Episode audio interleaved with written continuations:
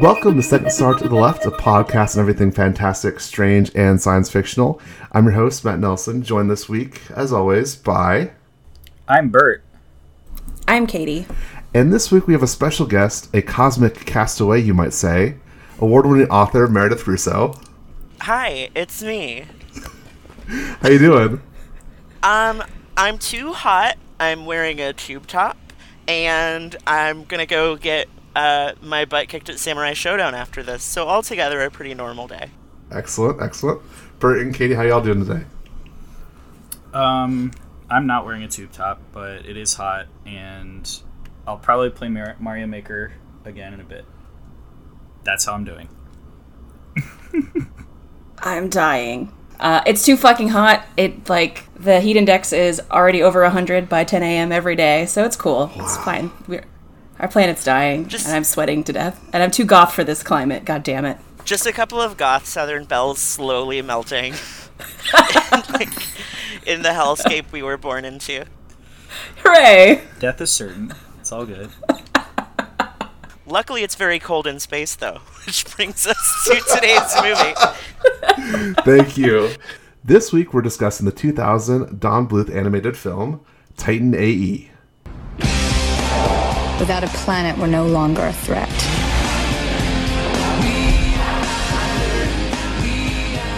It's me, it's Cale. Humans. Wait. the Titan was the key to finding a new homeworld. Your father hid the Titan. He knew the Drej would come after him. The only way to find it is in your hand. Me? The Drej wants you, only dead. How do you know they want me dead? Meredith, as the guest, this was your selection. I'd love to hear your experience with this film. Where were you when you came, like you first saw it? Um, yeah, tell me more about your experience with it. so I've always been a big Don Bluth head. Um, there were two. There were two uh, VHS tapes that I uh, went through s- that I watched so many times that my mom had to keep buying replacements because I would wear through the tape. And one was The Little Mermaid, which for you know a trans person over the age of thirty, like naturally. Um, and the other was The Land Before Time, which introduced me to Don Bluth and.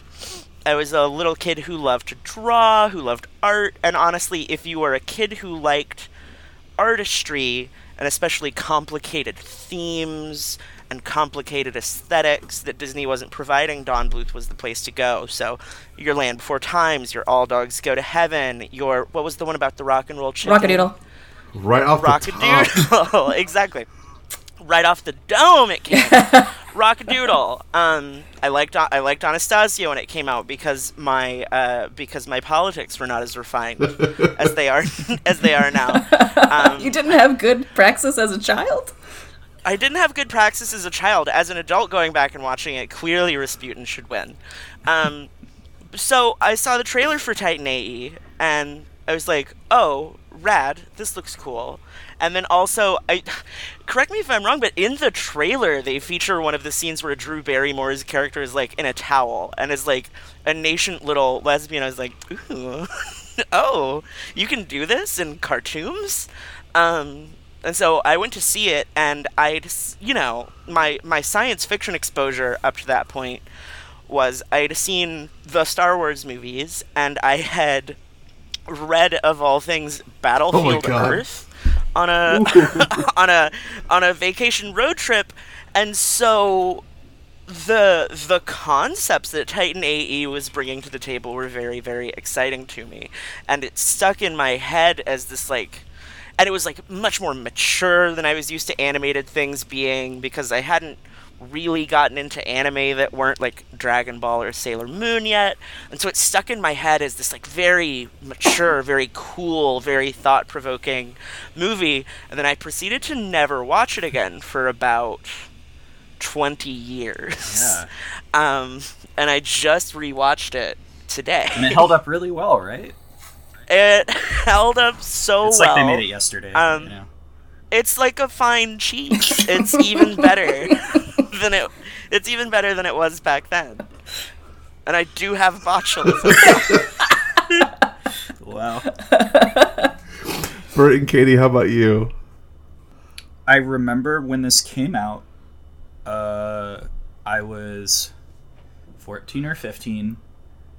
I was I was definitely into butt rock. So I remember I remember If you're into butt rock, this soundtrack slays. Well, well, specifically the I, I had MTV2, which back in those days that was a good. Yeah, that was the edgy one, yeah. And Yeah. yeah, it was good. and yeah. they they were showing that lit video all the time over my head by lit, and it had like all these crazy sequences from them. I'm like, this this movie looks kick ass, and it's got a really good theme song. I want to see this, and I didn't because I think it was. They probably went, oh, these are the returns. Never mind. Let's pull this from theaters, and I didn't have time to like. Uh, well, also I was 15, so screw you, mom. I don't need to watch cartoons. So uh, it was kind of like in that weird area, but I definitely wanted to see it. Um, and then as time went on, I never got to. I definitely confused it with Treasure Planet about 20 times. I don't even think at the time I knew it was a Don Bluth movie. Coming back around, I was like, oh, this is Don Bluth. I want to see this again. I was 16 when this came out. So, um, or about, I don't know, something like that. I was like 16. I was definitely like, you know, into the cool teen phase. Not that I was ever cool, but I was definitely trying really hard. Um, and I think I had just gotten my driver's license, so I wasn't watching cartoons, or I wasn't admitting to watching cartoons. I don't think I ever saw it, um, even with my having a younger brother. But I did watch it for the first time. End of thought. Um, I think y'all were cooler as teens than I was. no, no, absolutely not. watched- I'm still in my teen phase, so, you know. I was 14 and homeschooled, and so this was like Uh oh. with my limited exposure to pop culture. First off, lit over my head was a kick-ass rock song that just fucking rocked the house off its roof, shingles, whatever you'll call it. really quick, I want to judge all of you so badly um, because I did. I remember not being super into the music from Treasure Planet, but I did get super into that one, th- that that one song from Spider Man. You know the one. So like, I have no room to judge you, but I have the urge to judge all so of you. i mean not to cut in but where i grew up um, i was not listening to rock at all i believe i was listening to quite a lot of screw because we are Screwston represent um, and south park mexican stuff like that so i don't think i really got into rock until like into my 20s I, Okay. I thought you were going to say you're listening to classical music at 16. no i was listening to like mostly bone thugs um, oh, hell yeah. They should have put that in this movie, honestly. I know, right? Uh, I think three I, I listened to some like really moody stuff, but uh, no one in my neighborhood really did. So like, I think it was just sort of like, no, we're all listening to Tupac forever now. Yeah. Okay. Hell yeah! But I, I interrupted. Oh. I interrupted Matt. You were 14. Lit, lit, snatched your wig. Homeschooled, um, you know, this was uh, pretty hardcore, you know, for, for a 14 year old homeschooler. God. It's not. It's No, not it's not. It's not quite. Bob it's and Larry were not ready to. They were not ready to show me how hard that this could rock.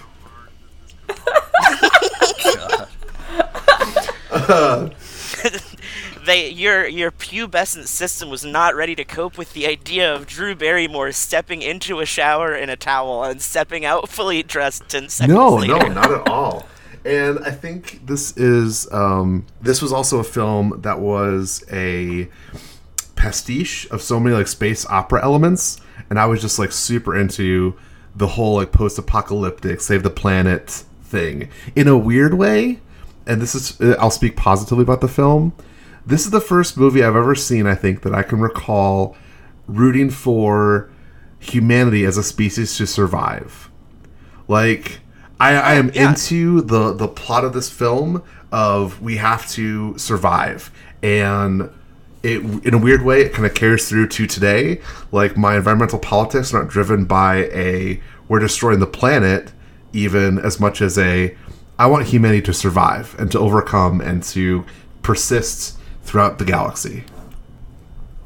Yeah, that's that's valid. The diaspora elements uh, of the story were incredibly surprising in retrospect because I, you know, I didn't know the word diaspora when I watched the movie the first time, and now I'm 32 and I do, and that and that element of the narrative really resonated, and also like I I I racked my brain to think of another story where humanity gets its gets its dick kicked in that hard. Yeah, just right at the boom. very beginning of the story. Like Literally, boom. like, yeah, I couldn't I couldn't I couldn't come up with one. Just like, you know, the first 5 minutes of the movie, "Hey kid, I'm Ron Perlman. Uh-oh. The planet's gone." And now you are literally all what like fourth class citizens in galactic society. Which is another kind of interesting piece because usually in science fiction, humanity is the best of what's out there in the galaxy. And for humans to be regarded as the losers or the dregs, the third rate citizens, uh, as you mentioned, the fourth class you know, people of the galaxy, um, that's something that you usually don't see a lot in science fiction. It's kind of on and off in this movie. There- There is the sense that they don't have their planet anymore and they're outcasts. So everybody else is like, "Can you get these this riffraff out of here?" But at the same time, like the way the main character reacts to all Oh, that yeah. and the other human characters react is very like He's very smug white like, guy, yeah. Well, old it's- school Star Trek type like- stuff where it's like, "Eh, we're humans. Get out of here. Screw you." You know. It's of like very like fallen like king, right? Like, oh, I just need to get back on my throne. Like, I'm gonna own all y'all. Like, there's like zero humility and like zero lessons learned. Um, Yeah. by like humanity as general of like maybe we need to like maybe in our hubris we've caused this in some way and we need to be more interconnected. No, they don't learn that lesson. They're like, nah, man. Yeah, like- humans rule. Bye. Fuck off. yeah like very clearly to me like i don't i don't remember if they specifically address it but what i always inferred is the Drej know the basics about humanity and they see humans working on some kind of a super project and they go oh it's gonna be a weapon like oh it's gonna be like an awful like genocide device we have to stamp these little weirdos out because they know more than three facts about the human species Well, if you think about the end of the Um, film, it's actually kind of makes the case that the Drej are being very rational because to so the end of the film they use the Titan project to suck the Drej, the entire Drej civilization. give them this. They give them this suck. Hold on. You want to give the actual plot first, like the, the uh, general overall, because a lot of people probably haven't seen it. So um, in this film, the uh, Cale is the son of a scientist. He's got a Yeah. lot of iron. He's the son of a scientist who is in charge of the Titan Project, which uh, leads this alien species made entirely of energy to attack and destroy Earth. Cale is thrust out into the galaxy along with every other human, where they are treated as dregs of the intergalactic society. Eventually, Cale, as he grows older, is recruited by another human to find the Titan Project, which was the last thing that his father did. Um, they find it. Along the way, there's betrayal and drama, and they save humanity. The end. So, the end of the film, the Drej are pure energy. The Titan AE harvests them into energy to power itself to create the new future planet Earth. So, in a way, the Drej were reacting to the species. What else was humanity going to do? They they were ready to already eat the Drej before they started. It was a preemptive strike on the behalf of the Drej to not get nuked by humans because humans like where else they're going to get the energy to power up this Titan project? Oh, the Drej. As far as us deserving it, like, yeah, that's a that's a reasonable conclusion for the Drej to come to. And like, all it would have taken is the lead scientist to come to the Drej and be like, "Hey, we can charge this thing up with a sun. We'll make a planet for you guys too. No big deal. We promise it's not a weapon. We're even willing to have like galactic supervisors come and visit." But we're humans, and like in a lot of science fiction, the humans are, for the most part, white Americans. And so it literally doesn't occur to any of the people involved in this project that they're members of like a galactic society that should maybe take these things into account. We have the one little kid that plays soccer. That's very important. what a weird. I mean, it's good, but it's weird. It's like I, I did like how non-white that one colony ship Yes. was because I like you know because they're telling this diaspora story which is very specifically in the modern world uh, an ethnic story you know like east asian latinx black jewish and you know this story is put in the mouth of Matt Damon, Right. the whi- the whitest man that Southie ever produced, um, and I, I was definitely bristling at that. On top of Drew Barrymore voicing an Asian woman, um, Yeah, that would not fly today in But I- I- I 2019. You're right. No, No, I think- that would be Scarlett Johansson. I think the I think the colony ship undid some damage on that front though by just being like you know here's here's humanity and all its splendor and there's just it's just like mostly a ship with We need a scene where Matt Damon goes, "Oh right, minorities." That's very important. it did help. I mean, he's on a sh- he's on a ship where he's one of two white people and he goes man look at all these minorities pretty much. yeah, there's also like kind of a weird thing where humans are weirdly like pragmatic in the state. Like the the Bill Pullman character just does turn. I, I don't know if it's just he just turns randomly around. Like like oh wait, I'm good It now. was- Now I'm bad. No wait, now I'm evil. No wait, now it's better to be good because it works out more for me. It's just kind of like I have no idea. this movie is this movie is full of tonal whiplash and bill pullman's character contributes like 30% of it because like he doesn't just you know it's not just you know what dude like i'm burned out like i'm just selling us out to the Drej so that i can just like save my hide and buy like a space like resort somewhere and just live till I die, whatever. Like he doesn't seem exhausted. He doesn't seem like a man who regrets anything. Just like the moment he gets found out, his dickhead circuit activates and he goes full bore. It kind of works. I, I feel like he was secretly stringing everybody along and conning them. The, I think it's the second turn that. I mean, it still feels weird, but the second turn feels extra weird. At, But I mean, the the space kangaroo, who I love and who is my wife, and the John and the John Leguizamo turtle, who I hate, and I wasn't, and I was glad when I thought he was dead. um, they'd been serving with him for a while, and like they were surprised. They were surprised when he, like, how long was this man in space pretending to not be a dickhead? Like Yeah. the the space kangaroo the the space kangaroo seemed like she was pretty like on it. Like I feel like she would have what noticed. was the space kangaroo's name? Just so we don't call her that Stith whole episode. is Stith. My wife, uh, Mrs. Ru- Mrs. Russo, Mrs. my wife. So, so I did have a note about Gune, just because, and this is completely tangential. Uh, we have a character named Gune in this movie, who one of their first lines is that they're three million keks from Tau fourteen. For those of us that are too online, Don Bluth, Don Bluth's so far ahead of the curve. He's like, this is what you guys are getting.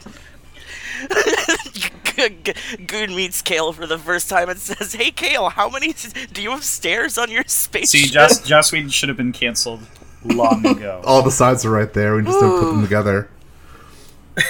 Uh, I hate I hated that turtle, but like I want to talk about because every anim every animated movie has to have like you know your fun animalistic side Right. characters, and I loved who's the the Broadway actor who was the kind of like more Fey husband in the Birdcage. Nathan Lane. Yeah.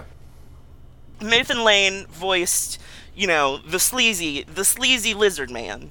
Loved him. He was great. Had that like kind of toothy snarl that a lot of good Don, non-human Yep. Don Bluth characters have. Primo. Loved it. Loved that he was a sleaze. Loved that he was like also articulate. Loved. I like. I love a woman with gams, and the space kangaroo had like three times as much gam as anybody should have. I just and I liked like their dynamic, with the way they played off of each other, like that first interaction on the ship where she's just like kicking the wall, and Nathan Lane's character's like, "Keep on fighting the good fight." It was a cool dynamic. Um, I wish that they had dragged John Leguizamo into an airlock and jettisoned him immediately. He was awful. I I hated could. him. I didn't even know it was How him do- for like. It was John. I knew it was John Leguizamo before I even checked the credits because he annoyed me. Um, how do how do y'all feel about our scrappy non-human sidekicks? Uh, side note, um, did you notice that Jim Breuer was also one of the voices? And then did you also have to remember that Jim Breuer exists? Yes. the the pale Midwestern comedian. Was was Goat Boy in this movie? I don't remember. oh wait, no, Jim Goat Yeah. Boy. Oh Who were no! you?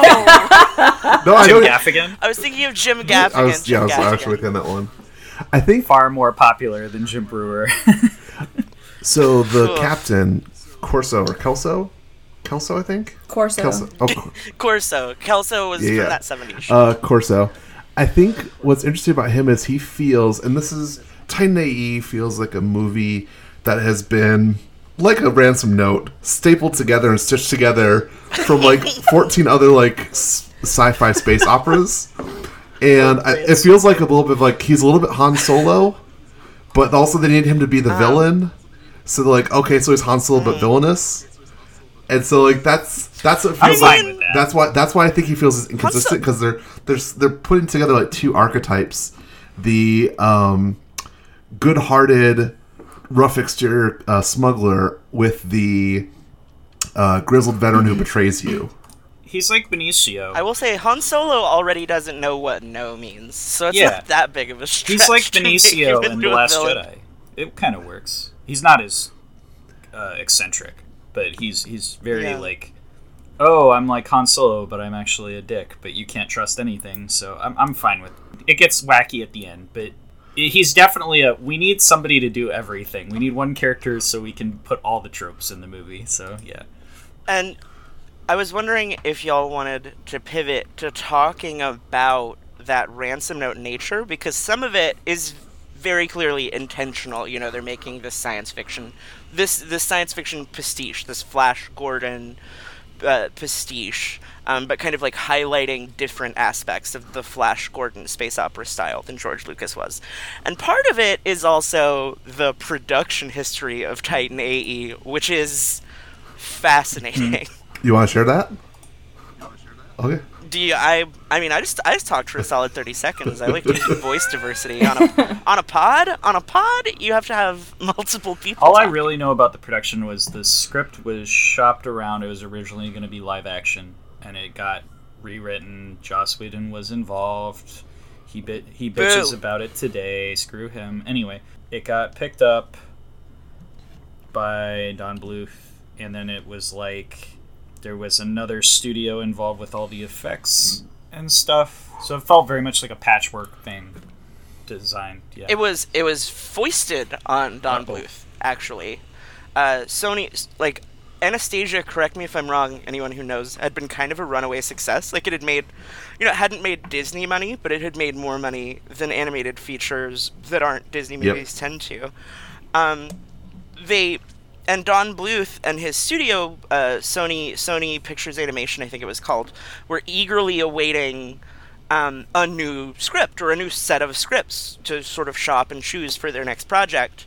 Um, but Sony was as incompetent a studio then as they are now, and they just took Titan AE, which they couldn't think of anything to do with, and dropped it in Don Bluth's Slap and was they were like, "Here, we don't want this script, you do it," and it was the only script that they were given. Yeah, I love Don Bluth, but I think of him as more of a fantasy guy. Mm-hmm. Now, the things I like in this movie are all fantastical. They ride that fantasy sci-fi line that Star Star Wars does and stuff like that. Um, a lot of great fantasy imagery in this movie. I remember that's why I remember being like, "Oh, that was a Don Bluth movie," because it's just on the surface, it's such a over the top effects driven sci fi movie that doesn't really speak to Don Bluth's strengths in my experience. Um, so it's kind of weird. And this did, as far as I know, this was the last movie Don Bluth really did. yeah, I lost about fifty million dollars. To be fair, also, the, the marketing and stuff for Don Bluth movies was always. They don't really know how to sell this. Yeah, right? we're, we're Uh, not ex- Disney, uh, but Yeah. we're trying. Aside from Land Before Time and uh, Five Five O Five American O Tail. American Tail and Fievel Goes Right. West uh, got some pretty good. I good. think because they had like Steven Um, Spielberg They were like, "Oh, Mm-hmm. wait a minute, we have to push this," you know. Well, I think the Yeah, animation yeah. for me actually is a, a selling point of this film. That's something that I speak highly of. Yeah. There's about five different studios that do like the space animation outside. Um, but I think, and this is something about sci-fi. I think that it is really cool is when I think sci-fi sometimes limits itself by being live action in terms of what it can portray. And like some, of my, I think of some of my favorite um, sci-fi shows, like Farscape, uh, where they really lean into the fantastical by not doing traditional-ish effects. And for me, like live action, like I love the the Gaul planet where they have the uh, gaseous balloons um, and the sort of spires. You have the sense of like a lost civilization. That feels very fantastical and sci-fi in a way that not many movies that you see sort of are. They sort of stick within like the narrow realm, like the way that Star Trek does, where it's like a different forehead every week. But that's the extent of how far we'll sort of imagine what alien life can look like. Yeah, definitely. I was talking with a friend who um, only only just got into cartoons, as she still described them, because of BoJack Horseman. um, and she was just asking me like, "What is the appeal to you? Why do you watch animation? Why do you like animation?" And the way that I've the way that I've explained it to her, and the way the way that I agree with you is, I think animation has uh, a lot uh, shared strengths with share strengths with fiction in the sense that it is it is as easy to visually describe you know uh, visually describe Cale in a high speed aerial chase through a forest of hydrogen trees as it is to describe him you know running around in a perfectly normal grassy field. When when writing there's you know it's just a difference of it's a difference of technique. It's not a difference of millions of dollars of special effects.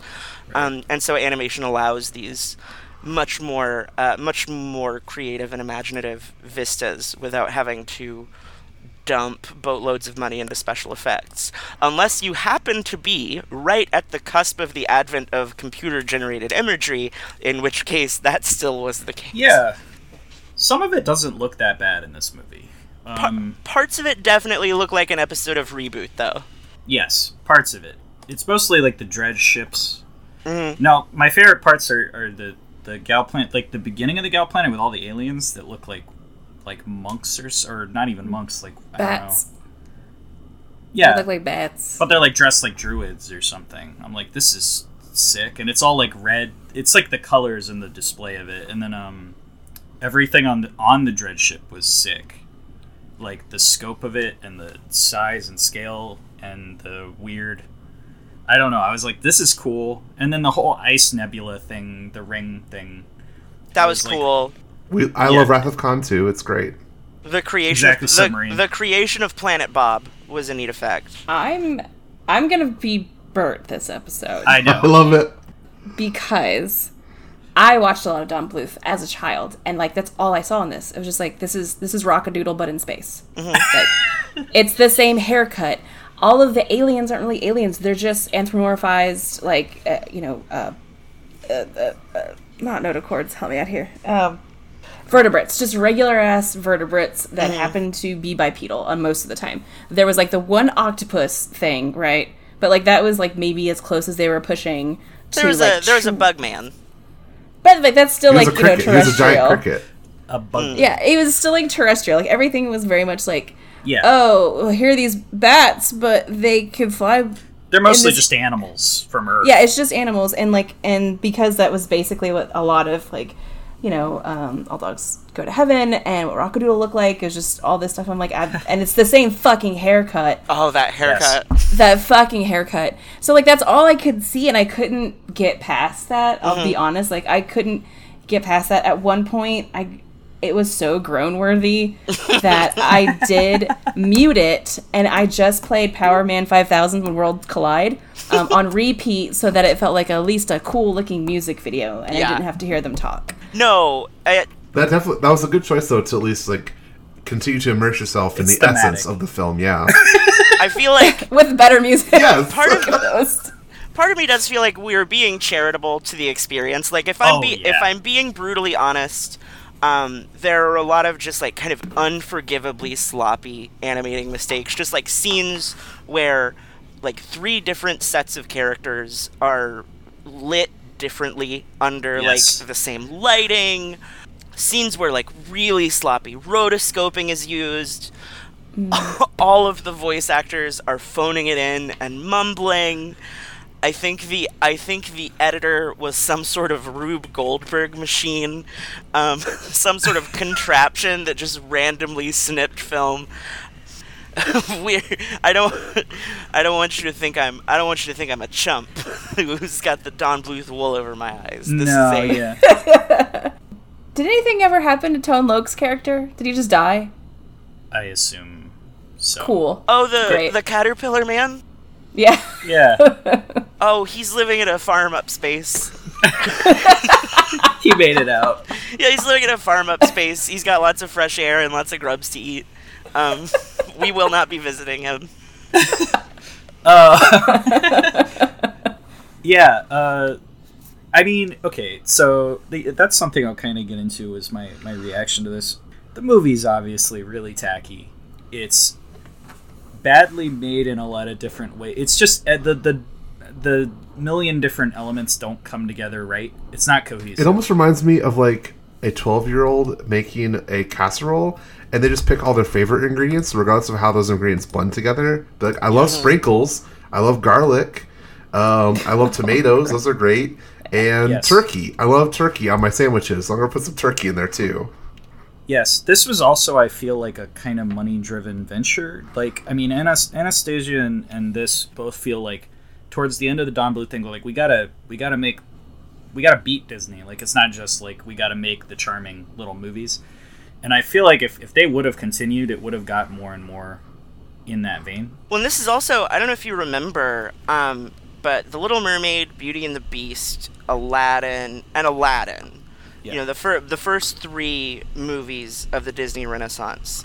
Um, the only prominent celebrity in all three of those movies was Robin Williams. And it was in the third one, and it was around the mid 90s to the late 90s that animation studios figured out. And I'm really cribbing from Lindsay Ellis here.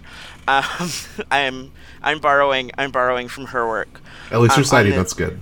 Yeah, you can. She's got a video about it. If you're curious about the history of uh, of shilling uh, famous actors to get more name recognition for a subpar animated feature, you can watch her video. But the late '90s is when that started happening. Right. Um, and part of me doesn't one part of me wonders if part of the problem with this movie might have been that a lot of their editing and animation and and the other budgets that you need for an animated feature didn't go straight into Matt Damon and uh, Drew Barrymore and the forgettable man from Independence Day's pockets. I mean, it is a very much a complete '90s cast of like who's who, like Drew Barrymore and Matt Damon at the height of their powers um, as figures.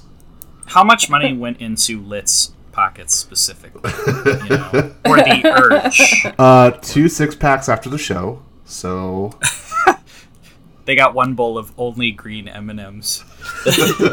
um, yeah, a lot of my brain was like, you should not like this movie because it's so ridiculous Yep. and and doesn't work. but But there's something there. Okay, there's some kind of charm to Don Bluth that is just like inherent in. I I feel like I'm I was I was bought over the same way Disney fans are bought over, and I hate Disney a lot. If you haven't figured it out, I'm from Florida. I'm allowed. I just I can't help myself. I see like Don Bluth stuff, and it just makes me feel like like a kid who's watching something I shouldn't be watching because there's like neck snapping and boner jokes. Um, A lot of both. yeah. this is a very thirsty movie. Weirdly, the movie it most reminds me of, which I did see in theaters, is Final Fantasy: The Spirits Within, which uh, was like nobody saw it. It I was saw. I oh, did. Oh, I saw I it. did. I saw it. you know what I mean. Like it did no buys, uh, and it bankrupted Square Studios, and it was all technological wackiness that probably doesn't hold up. But yet, I watched it. I was like, "This is kind of cool. I kind of like it. It's charming." in that Yeah. it's so earnest and yeah. Also, James Woods got typecast as a dickhead, so. that's good. He deserves Or it. wait, was he. He was the bad military man in Spirits Within, or was he Sid? I don't know. Who can say? All I remember is Steve Buscemi was in it. That's all I remember. Yeah. You'd think that I would like this movie more because of its thirst, um, but it wasn't executed in a way that was delightful. It was really off-putting and creepy. Cale's thirst is pretty fucking. No, all of it, like Weird. Preed, Preed's character, like that's weird. How like all of the aliens are horny for like the one, you know, Asian lady. I was just like, oh my god, this is just an analogy for being online. Um, and like oh like and just like the just like why does the kangaroo lady have titties? What sexual dimorphism has made this giant gam lady have titties? I don't understand. Like just none of it made sense and i just got really like increasingly mad at the film Yeah, so. and I think so. I've got somebody got mad at me recently after I watched Us, and I liked Us, but I left the theater thinking, and I, I don't think this will be too big of a spoiler, but I left the theater thinking through just the ecological logistics of supporting a population of people living in the place where the people in Us were living, um, and just like not being able to get it out of my head in a way that like none of the theoretical problems of like what's going on in Get Out bothered me. And my friend was and the friend that I watched it with was like well you're just being a nerd. Like you're just being a nerd. You shouldn't care about these problems. But my theory is you know yes especially if you're watching science fiction or fantasy suspension of disbelief is important but if unless you're that kind of person, like unless you're a cinema sinsman, which neither of us are, if you start asking those questions, it's because the movie is not doing a good enough job of marshaling your attention and pointing it in the directions it wants it to go. Right. And like maintaining flow and keeping attention if that makes sense. Like the fact that we're wondering about space kangaroo anatomy when you know we can watch Star Wars and the fact that Mynocks fly around in space as adults probably never really bothers anyone on this call like the difference there is that Star Wars masterfully holds on to the viewer's attention Yeah. um, whereas Titan AE is so bizarrely edited that it's kind of like slippery and difficult for a human attention span to latch onto. Yeah. No good way of putting derision for your point, but I will say that I really enjoy the idea of you in the theater for Titan E standing up and going, "Why does the kangaroo have titties?" Like, well, I was pretending to be too cool to watch this sort of thing in the theater when I was 16 because Same. I was trying to find an empty theater to give my boyfriend a hand job. Oh. Thank you. Valid. Valid. Valid. Um, Wait, the, Mom wait, wait. and Dad, said- don't watch this episode Wait. or don't listen to this episode, I- Mom and Dad. You're saying the Titan AE theater wasn't empty? Ew. Got if there was like the possibility of children, like, come on. No, that's like, fair. No, It's yeah. Okay. no abs- absolutely not. Um, I I did s- I did some heavy making out in Corpse Bride, but to be fair, it was near the end of its theatrical run, and there were no kids in the theater.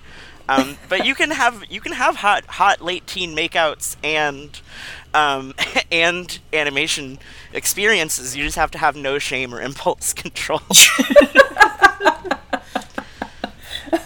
and also like i guess i know that you know cartoons can do a good job of of sci-fi and that's like really unfair of me to like hold don bluth accountable to like the same standards and like be able to have like maybe discussions on gender like why is there still a binary in space? Don't get it. Why is there again titties? Um I- just a lot of it just is frustrating when you could have easily have just like skimmed over like all of this. But it um especially the discovery like i think i started watching akira i think probably the next year. And um you know then it was ghost in the shell and you know, so i was exposed to like okay cartoons that are like more i guess mature can can do a really good job of portraying science fiction even if ghost in the shell was essentially a ripoff of blade runner but the anime um but with more titty But that's a good with point. more titties um but, But, But, like, well, with, think about- with I- more titties and fewer slaves shot in the back, while we're expected to sympathize with the man who shot the slave, uh, realizing that that's a bad thing to do. So I think Ghost in the Shell wins this one. but What? so that's also sort of why it's like I just don't have that affection for Don Bluth, and I also never really liked Disney. Not to be like that person, but I never liked Disney. And So, um, But I think you- you raise a point, you know, talk about like um, Akira and like this in sense of like, you know, having watched Akira, like it's um, it handles quote unquote mature topics in a mature way. Like I think of like that scene where like they like assault the young woman and sort of like rip off her clothes. It's not sexualized in the way that like this does feel pervy. Like when it comes to like the sexuality. And so I think like it's very easy sometimes as Americans to sort of like make up this like mature thing and that's just like like um, an empty signifier for anything that has to do with sex or Yeah, like, sexuality. the, the Grand Theft Auto video games are labeled as mature, and yet they are some of the really most mature. immature games that you could possibly play. exactly. one of the top Google searches for this movie is is Titan AE an anime? 'Cause a lot of people Yes, think so. it in is. the same vein that King of the Hill is also an anime. Oh yes. I do feel like the reinforcement of the gender binary thing. I feel like the pulpier or more f- fantasy sci-fi it gets, which usually I feel like is more on the pulpy side, the more that seems to get reinforced. Like if I watch Star Wars, it's very clear. Like okay, there's there's men and women, even among the weird aliens. And then like if I watch like Star Trek, it's usually a bit more like like later Star Trek. It's like eh, things They- have they at sex with things, you know. They they tackle that I think a little bit more, even if they're still working within like a binary. It's not done in such like a reinforced way that we that we would expect. You know, Yeah. like oh, boobs equals femme, Yeah, Right. they'll they'll, they'll dick slip- jokes equals mask. Like it's right, like- right. Yeah. Um. Oh, it was nasty. They lingered on Matt Damon's animated butt for so long. Oh, I know, I know. I was like, I oh, was I don't like, like this. don't And they made a probe joke, and I- they're like, I uh, I'm very curious about something. I would like, uh, if if you if you enjoy kitsch, um, give me give me a hoot or some kind of a vocal signal. woo. define define kitsch. Like I mean, come on. Just you mean like uh, tacky stuff or Yeah, camp? things that are, things that are tacky or done poorly, but in I'm a, from the Midwest. I cannot not love kitsch. You'll you'll get a like an eighty percent woo out of me. okay. Not a not a full Ric Flair woo, just like a kind of. So Katie seems to love kitsch the most. Like that was the fastest response. And yet, this kind of objectively tacky, clumsily done, and yet still incredibly earnest movie um, got a really heavy fart sound and a thumbs down from you. Yeah. Um, what what about what about this movie didn't trigger your your kitsch circuits? So I like kitsch when it is like 3D but not animated and like you know on my wall or table because most of the kitschy stuff that I have was actually plundered from some sort of cursed surrounding. So that's like what a lot of the kitsch that I like is is because they're cursed objects that I keep around my apartment. Yeah. So in that case, I really like it. This was like cursed, but it was like a curse that like was thrust upon me um, instead of the one that I found looting Fallout. Um, even though Ron Perlman was there, like I don't know, it just didn't do it for me. I I couldn't get over just how like clumsily it was done, how hard it was to pay attention. Like the weird cat carving I have where its eyes follow you because they're too human. That keeps everyone's attention. Uncomfortably so. Um I have I could tell you that story at some other point. It's actually a very good story. Uh, but like that keeps everyone's attention. And an uneasy attention, but it's still there. Yeah. Whereas this one, it was again like I just kept wanting to be like, I'm gonna mute it and listen to Powerman five thousand over It's a it. Patreon exclusive story, folks. Keep listening. the the last star on the left promise is that if you make all three of them gajillionaires through Patreon, they will never do an interview with a Koch funded magazine where they make awful transphobic No, yep, jokes. yep, no. Don't talk about those from us. Oh, Also, I think this? I- I'll I'll speak for Bert and I as balding men, but I think our haircuts are also dope too. So Yeah. Um I wanted to circle back to the the gender binary stuff just because I guess I think it's I am I am surprised by myself that that idea didn't occur to me that like why does this kangaroo have titties etc and I think Well, it's because just, you you're like that's your wife. I understand. she is my wife she she is to quote a poet laureate Borat my wife Um, but I think it's also, you know that there's that one uh, Onion article. Local feminist sets aside beliefs for 30 minutes so she can finally enjoy some goddamn TV for once. Yes. Um, Yes. I think uh, years and years ago, probably around the time I started transitioning, um, I just trained myself whenever I was watching fantasy or science fiction to go like, oh yeah, probably like one to five percent of the people in this setting have just like used magic or like some kind of a device to transition, and nobody makes a big deal about it because it's the future, whatever. And then I just like proceed with that little head canon in my head so I don't have to think about it and get stressed out. But not, you know what? That does suck there are so many exciting genders one could have in space. Like, where are my races of bug people with a hundred different genders? And I'm accidentally inventing Homestuck right now, but I'm so mad that I don't even care. Uh, yeah, I mean, I think the only way it would be it would be more of a like obvious annoying thing is if she had like a big giant alien ribbon on her head to designate that she's female. You know what Yeah, I mean? yeah, yeah. Right. I, I did like that she was butch. You know, Yeah. like That's true. The the bad dude, the Nathan Lane dude.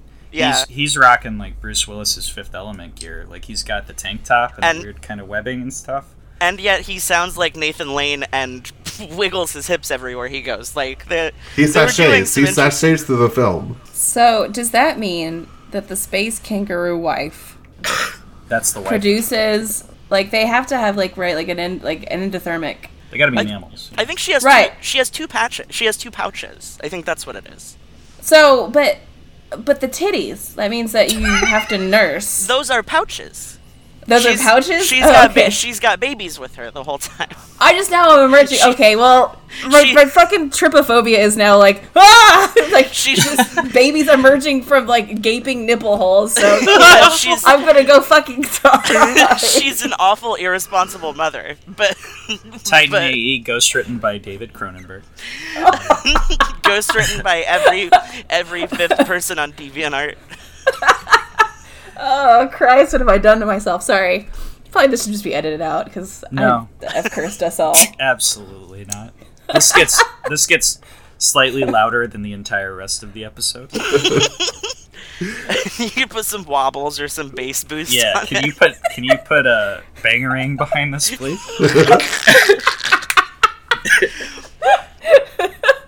There's, I mean, the gender stuff. I, I think once once they got the boner joke in there, I was like, okay, this is what I'm in for. I've made my bed. Uh, strap in. Yeah, Like, it's gonna happen. go. Now, something really weird that I have a note on is so the whole movie is it thirsty and horny, and then at the very end, there's there's multiple oh are they gonna kiss scenes, and at the very end they're I'm like oh they're gonna kiss, and then they don't kiss. Oh, I love it.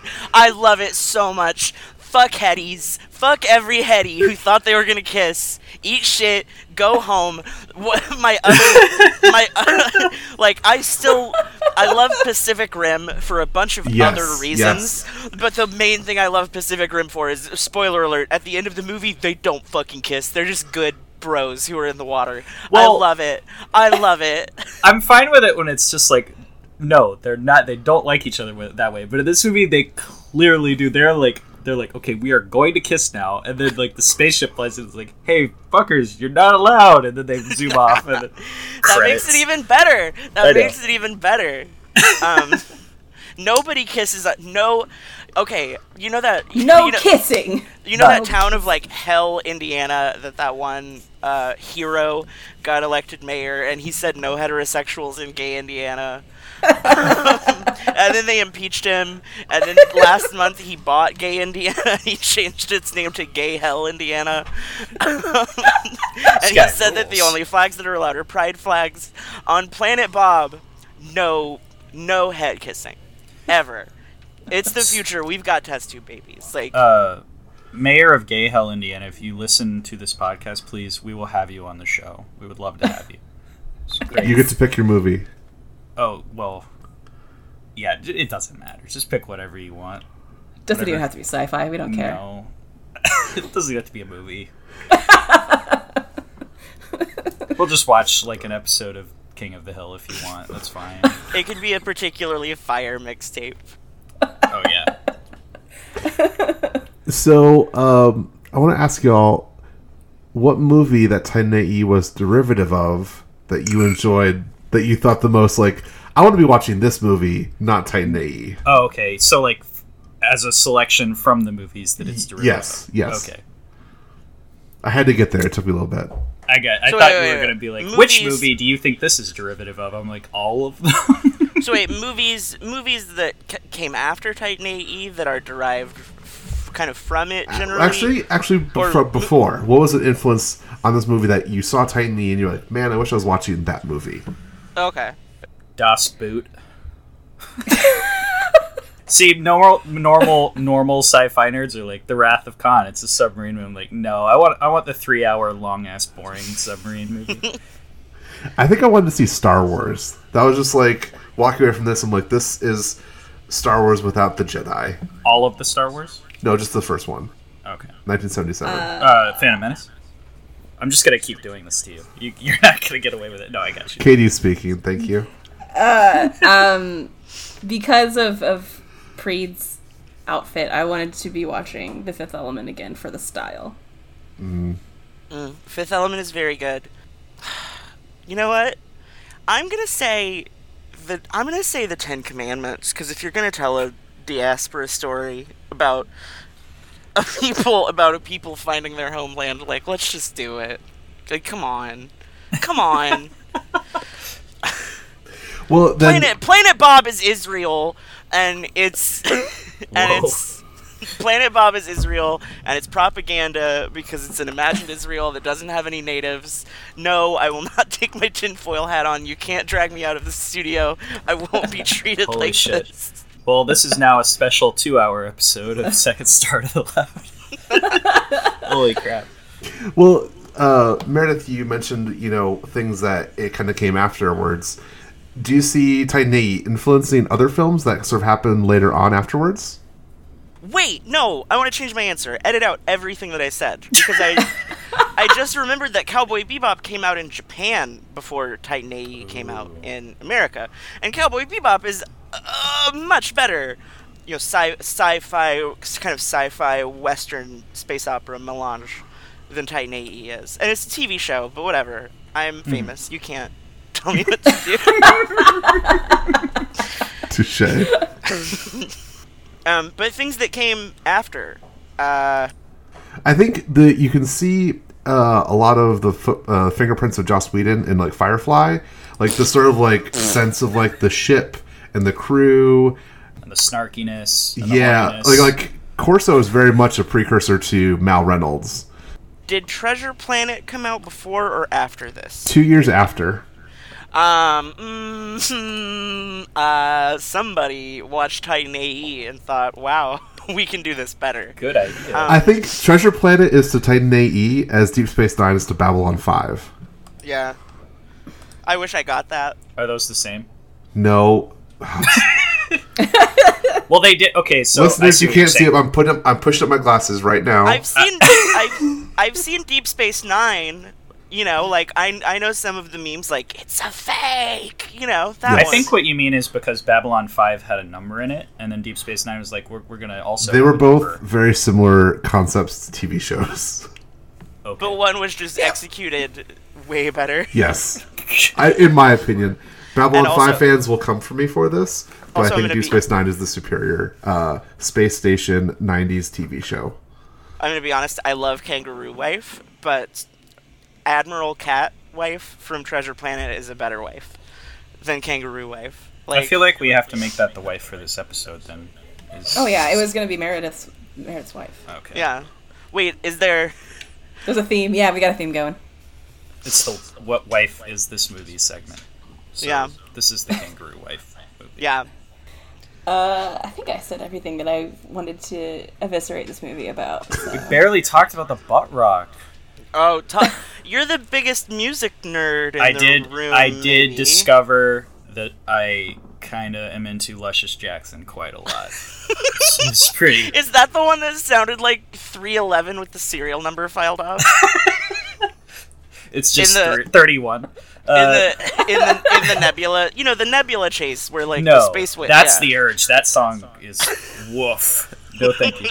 No, it's the one at the end. Um, who I think the urge. I think I looked this up. Somebody was like, "Where are the urge now?" It's like I think they're on the Weezer cruise, like permanently. oh. Uh, no no, it was at the end. It was like the second song into the credits, and I'm like, oh, the female singer, and I'm like, yeah, this is late '90s excellent stuff no. Did you watch the whole? Did you watch the whole credits? Because I'm looking at Luscious Jackson now, and the I I would go to these girls' show now. I wanted to make were- sure there wasn't a stinger scene for Titan AE For two. the Titan AE Titan cinematic universe. AAE. Yeah. Uh, no. Or at the very end, they'd be like, "Thanks to Walt Disney and get fucked." That would be cool. But no, nothing happened. It was just Luscious Jackson being cool.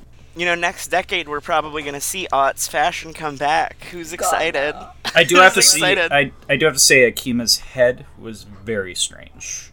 Like she had like a football head on the and side. it's yeah, and it's just from an animation perspective. Um, like one of the strengths that Don Bluth's work brings to the table um, is he's very good at kind of like fluid motion and Yeah. like stretching and warp frames. Um, but in this movie, they they had a hard time keeping the human characters on model. Um, yeah, like- the aliens seemed better. yeah. Well, I mean, they're they don't look as human, so I think that like flaws in the locations of the parts of their face maybe don't Right. register our uh oh, it's an android. Uh, The Uncanny. Valley. Yeah. Yeah. I mean, What's your butt What's rock my- experience? Like, do you have oh, okay. So do you have any? How did I'm, it feel? I'm to more hear of the, butt rock? wussy. I'm more of the wussy alt rock at, at this stage, especially. I was the wussy alternative, Like Finger. Eleven? No, that well, like Eve, like Eve Six. Finger Eleven was after this point. Eve Six It's is kind of more punky, but uh, like no, you you're not thinking uh, pathetic enough. Like like Barenaked Ladies, I was huge on. Oh Uh, no! Tonic, I was big on. If you remember, Yeah, this Tonic. the Barenaked I Ladies do. is too soft for this movie. Duncan Sheik, you know that Oh kind my of god. Oh my you- god. you were a soft boy. yeah, exactly. This wasn't. See, this would have been a little bit, but but it's at this point I was probably like uh, out of my Limp Bizkit phase, so this would have been. it would have been like, oh no, this is a bit much for me. The lit This song is- I could deal with. This but- this movie put me on trajectory to have a studded bracelet in high school, like one of those like Hot Topic studded bracelets for I'm sure. that pretty positive clasp. I was I was like listening to Dashboard Confessional at this point. That was um, later. That was after I stopped styling my hair with colored glue. No. The early 2000s, y'all, was a very dark time. So I definitely hated not No, it was. It was. I. I hope no one can find those pictures from I- me around like 2002. See, I have com- I have complicated feelings because I was kind of a grunge twink at the time, and I'm, I'm kind of proud of those. But I also wasn't wearing JNCOs. I was just wearing like t-shirts I found at the at the Goodwill. Um, but I Oh, sy- God. I sympathize with all of you because I s- because I had a lot of friends who wore JNCOs and made those fashion choices. I had JNCOs. Yeah. Um, I had so many fashion mistakes, If but if You want to hear the worst fashion mistake of that period for me was I had a FUBU shirt, if you can believe it. yikes. if if Drew Barrymore's character were real, like if you dropped her into the year 2000, she would have immediately put on a tank top that said "Boys are dumb, throw rocks at them," and a pair of JNCOs. Can't sleep, my clowns God. will eat me. Yeah, Yep. exactly. oh my god, oh my god, I fuck. she This would is go an to important she would have discussion. she would go to sober raves. Yes. they had those? Oh, Oh, yeah. buddy. Oh yeah. And they were lame because everyone was sober. I mean, Sobriety is not You're inherently talking- lame. you're talking to the guy who is always lame and always sober. So there you go. Sobriety is not inherently lame, but a sober rave is inherently lame. Would you recommend this film to other viewers or listeners of the podcast? Oh, I think it's a tremendously worthwhile uh, piece of kind of the history of the animation renaissance of the 90s and the early aughts, uh, especially of the kind of transitionary period to CG, where the, the the falling angel met the rising ape in animation. Um, if you're interested in Don Bluth's exciting but often tragic career, I think it's worthwhile. Um, it's worthwhile as a trivia piece or a or a, or a history piece. Um, as as an entertainment product, as a way to spend your afternoon, I don't know that I would recommend it. No.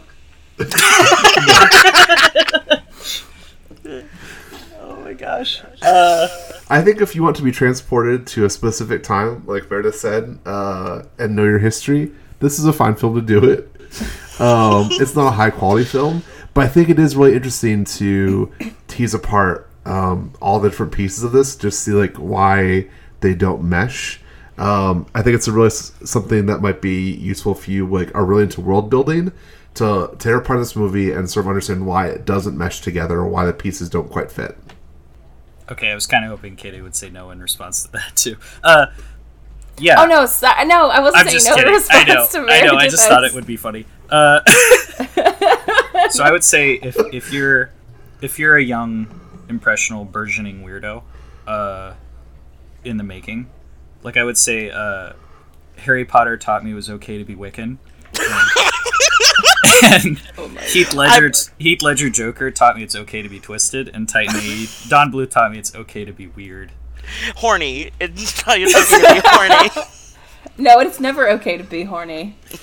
No, I'm the poster child for that. Valid. Never be horny. So, uh, thank you very much for listening. Meredith, where can people find more of your work on the internet? on the internet you can go to my website and there are links where you can buy my books i also have a bunch of sh- uh, i also have a bunch of funnily enough uh, speculative fiction short stories all featuring trans characters that i wrote for patreon a while back that i've been the, in the process of editing and posting for free on my website under creative commons you can download them you can edit them you can post them you can print them you can do whatever you want with them because Make a property is- zine. yeah, you can make a zine. Property is fake. Um, you can also, uh, if you don't want to buy my book through Amazon, which don't tell Bezos, but I wish that you wouldn't. Um, both books received wide enough releases that you can probably just go to your local indie bookstore and be able to find some copies. And I personally would prefer um, that you do it that way. They're And also could you give us those book titles and the website? Yeah.